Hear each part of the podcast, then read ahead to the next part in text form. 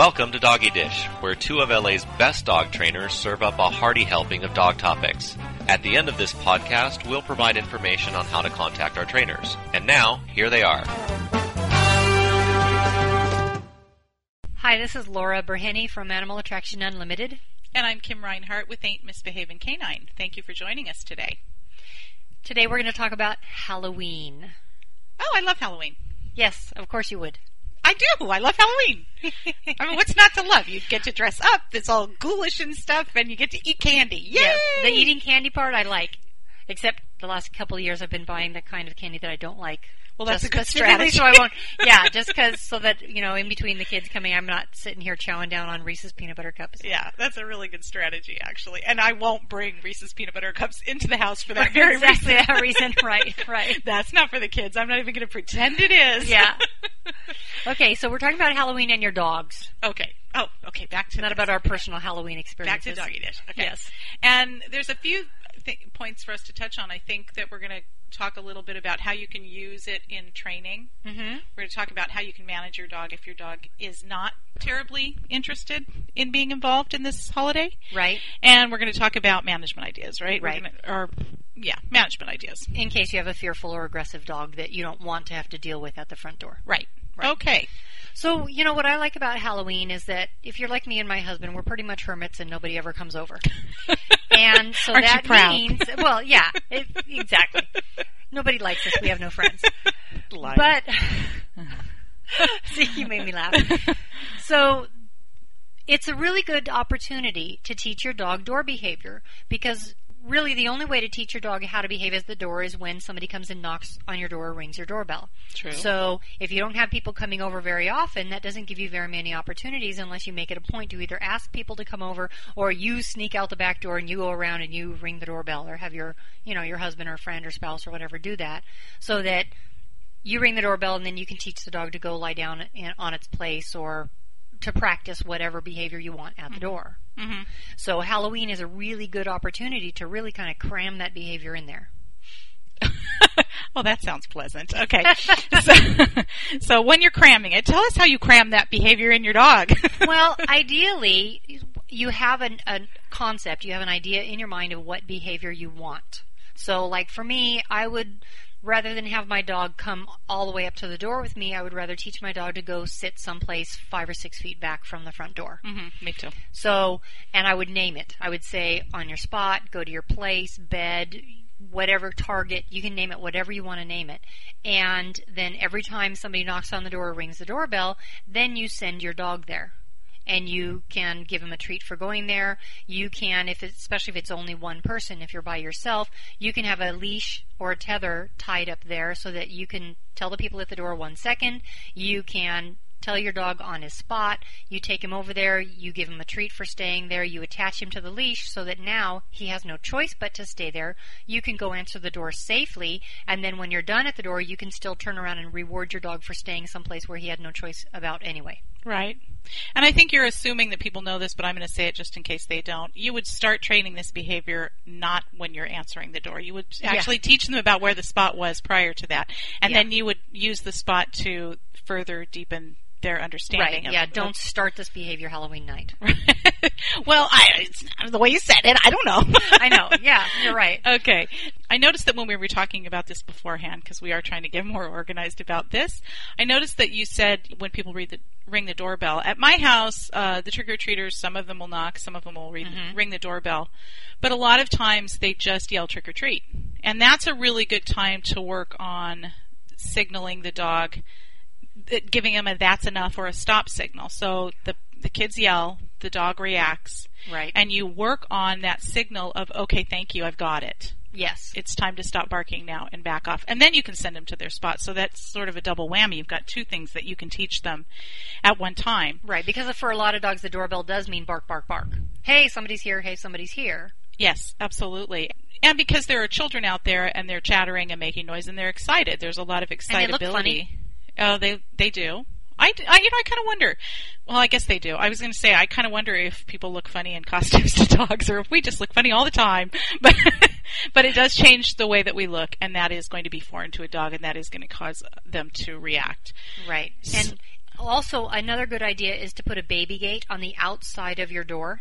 Hmm so that when you open the door, there is still a barrier there in case you don't have something to tether your dog to, or like let's say you don't want to teach your dog to go away from the door and sit, but you don't mind if he actually comes up to the door. This way, there's a baby gate there for safety. Right. And what I also like to do is, in order for the kids to earn their treats, they have to help me by training my dog. Oh my God, you're a task. I am, you know, if they're gonna, hey, I'm sorry, I'm a trainer all the time, 100% of the time, 24/7. So if a kid Have wants for that- your husband. yeah, a little, little bit of Premack, I'm gonna have to ask, ask him about that. a little Sorry. bit. Of, there's a little bit of Premack principle going on here, meaning that in order for the kid to get what they want, they have to do something for me. So what I do is, is I have maybe a little bucket of dog treats outside or a little container of dog treats outside and I say, hey, can you do me a favor, help me train my dog and feed him, but I won't let them feed him over the top of the baby gate because I think that encourages jumping up or putting their feet up on the baby gate. I would rather tell my dog to sit or have them tell my dog to sit and then f- give them the treat through the bars of the baby gate Okay then. so that that discourages the dog from jumping up and looking over the top of the baby gate. And if you're going to do something like that, you would only choose a child that was, first of all, not afraid of your dogs. Of course. Because if they're fearful, they're going to cause a reaction you don't want. A child that's not dressed too wild, that's probably going to cause a little bit of a stir for your dog. Unless you have a really stable dog. Maybe, but headdresses usually make any dog react. I think masks, headdresses, those are the kind of things that dogs do react, especially if you have a dog that you've been working with on eye contact. Right. That's true. but it's just a thought. Anyway, but that's a really good idea. So, in other words, they give your dog a treat and then you give them a treat. Yes. They got, they got to work for a living too. Do you get a lot of trick or treaters? You know, we do now. When we first moved in, it wasn't a very, everybody had grown up out of this neighborhood and now a new set has come in, so. ah, okay. I'm thinking that, that kids would stop coming around. But that's just my opinion. But anyway, it's a good idea. It's a good idea. I don't know that I'm going to try it, but it's a good idea. And I love the idea of putting the baby gate up. Because honestly, putting the baby gate up is, as you said, it's a, it's a safeguard. So that if one of what you're doing doesn't work, if something that you have put in place to deal with this issue doesn't work, you have that fence, that Right. gate that's going to stop your dog from rushing out and possibly scaring. I mean, just because your dog is friendly does not mean that the children are going to be open to that. Right, and like you said, the costumes them, themselves may be, so your dog may normally be friendly, but maybe not to Casper the Friendly Ghost or, you know, Dracula or whoever happens to be. Okay, Michael Jackson is On probably going to be a big one this year. I think so too. So, so you'd never know. You know, the dog might run out thinking he's going to be happy and greeting people, and then suddenly he gets out there and he's surrounded by you know a bunch of vampires Right. And uh, kids are going to be really amped up at Yeah. this time of year. and Um, carrying candy. And even if the dog isn't scared of the can of the candy, even if your dog isn't scared of the costumes, if he goes out there happy happy, and let's say a child gets scared or drops their bucket of candy, you've got a problem. Right. I don't let my dogs go out there, so I think this is a really great idea. Just being able to stop them. Now, the other thing to mention is that if you have a dog that is not, say, far along enough in your training to to work on that go to your spot. Mm-hmm. You know, maybe you have a dog that is still in the state where if you were to tether him in that spot, they would stand there screeching. Mm-hmm. This is probably not the best time to work on that, but what you might do is then put the baby gate further back so that the dog could see what was happening, but not mm-hmm. necessarily participate. Right, or an exercise pen. If you don't have any place, if you have like an open floor plan and there's no place really to put a, a dog, a baby gate, then you can use an exercise pen to keep your dog back and safe. And also, all of these things that we're telling you to do, you don't have to do them throughout the entire night, every single time the doorbell rings. You can work the dog for, you know, for the first 20 minutes and then put him in a room or a crate or someplace where he's safe and away from the doorbell just so that we don't end up flooding him. I agree. Overdoing it would be a big mistake and could cause more, could do more harm than good. Yeah. Now, let's say you have a dog that is either aggressive or maybe just not confident enough to deal with this. You know that this is going to drive them crazy. The best idea for a dog like that, I would say, would be to manage them. And that would be to do what you just said, which is to put them in an area where they don't have to deal with this. Right. Avoidance. There's nothing wrong with avoidance in certain situations. Right. And if you're going to do that, the best idea is to not put them away and lock them off in a room by themselves where they have nothing to do, but plan for that ahead of time. And get something that's going to really interest the dog, whether it's a stuffed bone or there are various Yeah, things that you peanut butter bone or a stuffed Kong toy or a bully stick or a Buster Cube or, you know, something that's going to keep him busy for a while. Right. You know, I have a question for you, actually, and everybody gets to listen to it since I, it came into my mind now. When did this peanut butter thing start? How do you think that started? Because I got to be honest with you, I'm not that comfortable giving my dogs peanut butter. Well, there's a lot of sugar content. I think I it kind of started with the Kong toys, and you put peanut butter inside of a Kong toy to keep them busy. I, w- I think I would rather use almond butter. There's a lot of pesticides used on peanuts, and Yeah. so I'm not real comfortable giving my dogs peanut butter, but like almond butter and stuff like that. And I'm perfectly fine also just taking canned dog food, shoving it into a Kong toy, and then freezing it. Me too. I'm a lot more comfortable with that. Anyway, that was an aside, but I was just, I, I've been thinking about this lately, Yeah. the whole obsession with peanut butter, thinking, I wonder how smart that really is. Well, but also the peanut butter keeps it going because then it sticks to the roof of their mouth, it sticks to their tongue, and then, you know, some dogs, like one of my dogs, will lick his leg, and then it gets stuck on his leg, and then he ends up licking his leg more, and Well, I understand So- why it's a fun toy. Yeah. I understand why it works. I'm just thinking, I don't know how healthy I think that is. I, that's an aside. Anyway, so that would be a way to manage a dog that is aggressive or fearful. And you could still use that as a training session. If you had a dog that was really, really reactive, you could have somebody take that dog into a room where they were far enough removed from the action, but still they're going to know it's happening. Mm-hmm. Halloween's a pretty noisy night. So you could have somebody working on the training with the dog far enough away that the arousal level wasn't going to get out of hand. right. And and could use that as an opportunity. I agree with you. It's a rare opportunity when you Mm-hmm. have so many people coming by and people that you don't know.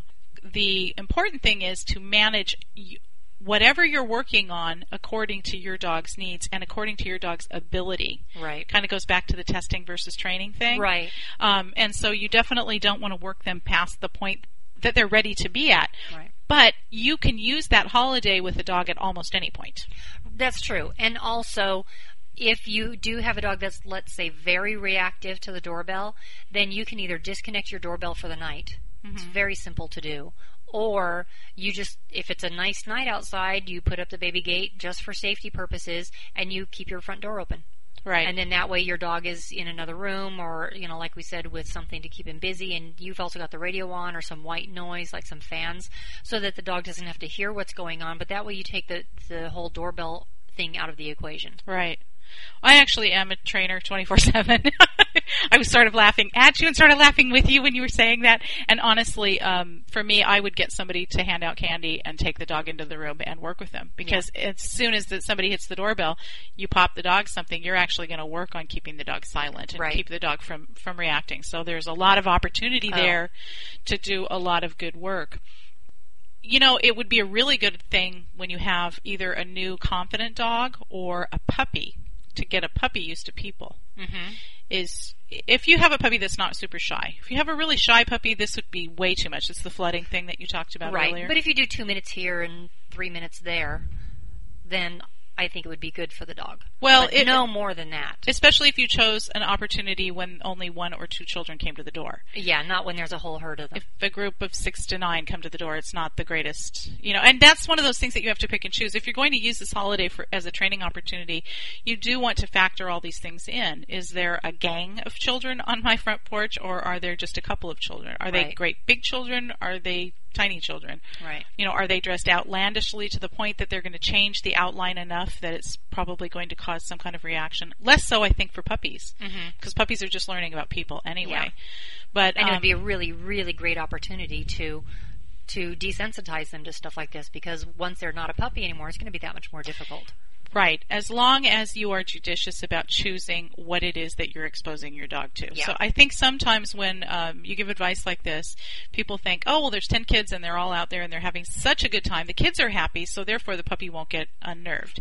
And the truth is that can be an unnerving situation. So you really want to build that training opportunity up to the point where the dog can then handle a large group of kids. Right. And you may not be able to do all that in one night. Yeah, and we want to make sure that you understand that for something like this, you use really, really, really excellent training treats. High value. Hot dogs, chicken, last night's roast beef dinner. Right, something that the dog thinks is fabulous. Right. Because we're trying to do what's called classical conditioning here, meaning that we want a really, really good positive association between what's going on and your dog. Yeah. The other thing that the other opportunity that this opens up is teaching your dog a leave it. Now we talked about a stop, like a stop barking command, Mhm. but also this is a good time to teach a dog a leave it. So if you have an area where the dog can go watch out a window, let's say, and probably everybody knows my idea about picture windows. I'm not crazy about them. I love have them. I think they're beautiful and Yes. wonderful. I just don't think they're the best to have your dog have access to. But if you have something like that, you can teach, you can start working with the dog or not start working, but deepen the dog's knowledge of leave it. With the dog standing at the window, leave it, give high value treats. Again, the whole thing of teaching the dog, it's an, a rare opportunity to teach the dog when there is a ton going on. Yeah. But the other thing I think that we need to talk about are the issues of safety around the holidays. I mean, Definitely. and, and specifically around Halloween. Go ahead. I was just going to say, you know, a lot of people have candles either in the house or out on their front porch, you know, in the pumpkins, that kind of stuff. But usually in the house, we need to be careful of those and the candy. And I think that everybody knows that fire burns and that candles can be dangerous, but I think that what pe- some people don't realize, and this I have come to understand, is that dogs don't necessarily know where their whole body is in relation to Yeah, fire. like their tails. Yes, absolutely. Yeah. And so that's one of those things that you have to be really careful about. The other thing is candy, like you said. Candy with chocolate can be toxic to dogs. Chocolate, pine nuts. hmm Yeah, especially the darker the chocolate, the worse it is for the dog, and the smaller the dog is, the worse any kind of chocolate is for the dog. Right. So you need to be really careful about making sure that the candy is away from the dog. That if your kids bring home candy, Mm-hmm. that you manage that situation very carefully. That you understand that around Halloween is sometimes the first time you get an inkling that your dog actually is opportunistic and will try to get Yeah. grab hold of something that has been left low enough that Mhm. they can get up on something and take it down Right, and eat because it. you do not want to spend Halloween night or the next day in the emergency room. the holidays in general, I think, is that is a time when people learn that ugly little lesson about their dogs. So that's something to kind of take for granted that your dog, if he is given what he what he perceives as an opportunity to take something that he wouldn't normally have, he's probably going to take it, and that means he might counter surf. He might do things that he wouldn't normally do. Right, because dogs are are scavengers by Right. nature. That's what they do. They're Right. scavengers. Your ten year old dog is probably not going to do this, but you know your My 15 year old dog would. two or five. Well, You've but he it. probably has a history. No, but he probably has a history. But what I'm saying is, this is the time when sometimes people learn a new thing about their dog. Oh, yeah. And especially if a dog is a younger dog, even up to the age five or six years old, they might decide this is the year I'm going to do this fancy fun thing, Mm-hmm. and then you're at the emergency clinic. The other thing I think that I don't know how big of a problem this is, but I think that you need to be careful about pumpkins sitting around for too long Mm-hmm. because pu- I think pe- people don't realize that pumpkins mold very quickly. Maybe some people do. I didn't know this. Especially if they've had a candle in them. They Yeah. can go rotten very quickly. Yeah. And if your dog gets into that, that could be a potential issue. Yeah. And you know what? There are dogs out there that are garbage guts. They'd eat anything. Absolutely anything. Things that you wouldn't necessarily think of as food, a food item, they'd think of as, oh, manna from heaven. exactly, exactly. So, what else? I we're pretty close to the end. I think. I think that's about all I have to say about Halloween. I just want to make the point that again, in all of this, with all the ideas that we've given you for training, and it is a great opportunity for training, you do want to gauge your dog, and you want to make sure that you're not pushing your dog to something that is unco- is tremendously uncomfortable for him. Right. So read your dog. So even if you you might think that your dog is handling it just fine, don't just pay attention to what's going on at the door. You know, the kids that are at the door. Turn around and look at your dog and see how your dog is reacting. And if it's too much, then put him away for a little while. But ideally, you just keep the training sessions short. Don't just flood him for the whole night. Don't just stick him out there and work the training session unless it's a really confident, confident dog. And even then, I think you need to be Give him a limited. break. if you if you take any training session too long, even with a confident dog, I mean, I meet people who say, "Oh, my dog will work forever." I'm one of those people. My dogs will work forever, but the mm-hmm. bottom line is, I won't make them work forever because I think that it actually hinders learning. Right. When you well, push- and you know, after all, I need a break from all those kids after a while. So I make my husband answer the door. It's like I did the last five, you get to do the next twenty, and I'll do five, and you get to do twenty. Me too. Actually, my mom came to visit me one year, and that was fabulous because she loves, loves, loves kids. And so I said, "Hey, you know what? You get door Have duty. at it. I'll deal with the dogs. You deal Love you, mom." She's good about stuff like that. All right, so I guess that's about it for Halloween. So Uh, thank you for joining us. This is Laura Burhenny. And I'm Kim Reinhart. Thank you again.